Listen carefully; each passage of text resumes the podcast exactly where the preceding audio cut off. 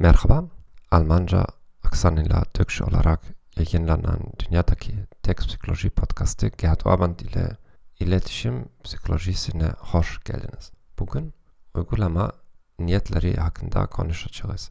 Bu konu iletişiminizi geliştirmek için bir disiplin geliştirmek istiyorsanız uygundur.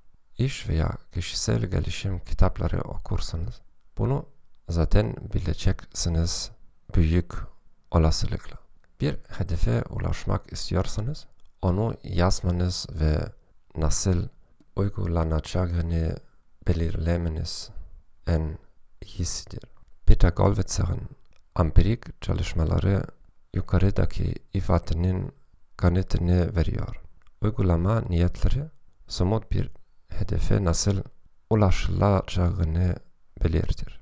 Yani hangi eylemi ne zaman, nerede ve nasıl yapacağız. Hedef, gelecekte arzu edilen bir durumdur. Uygulama niyetleri bu amaca tabi olan spesifikasyonlardır. Size Golvetzer ve Brandsted'in bir deneyini aktarayım. Noel tatilinden önce katılımcılardan Noel arifesini nasıl geçirdiklerine dair bir rapor yazmaları istendi.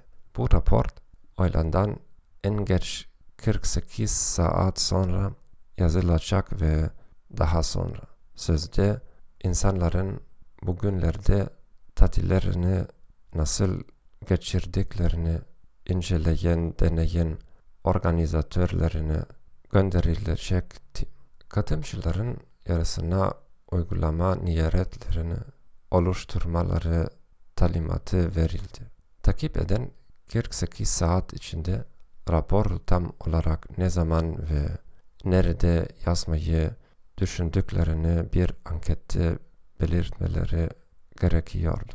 Katılımcıların diğer yarısından ise belirli bir zaman ve yer belirtmeleri istenmemiştir.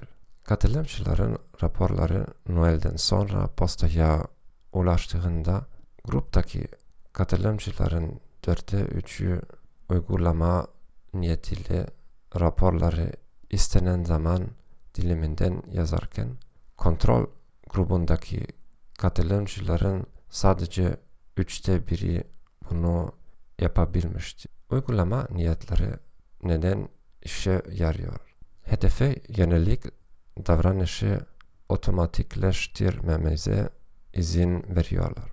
Tepkilerimizi önceden planlamaktansa o anda karar vermek daha zordur. Bu podcast'ı dinlediğiniz için teşekkür ederim. İyi günler dilerim ve hoşçakalın.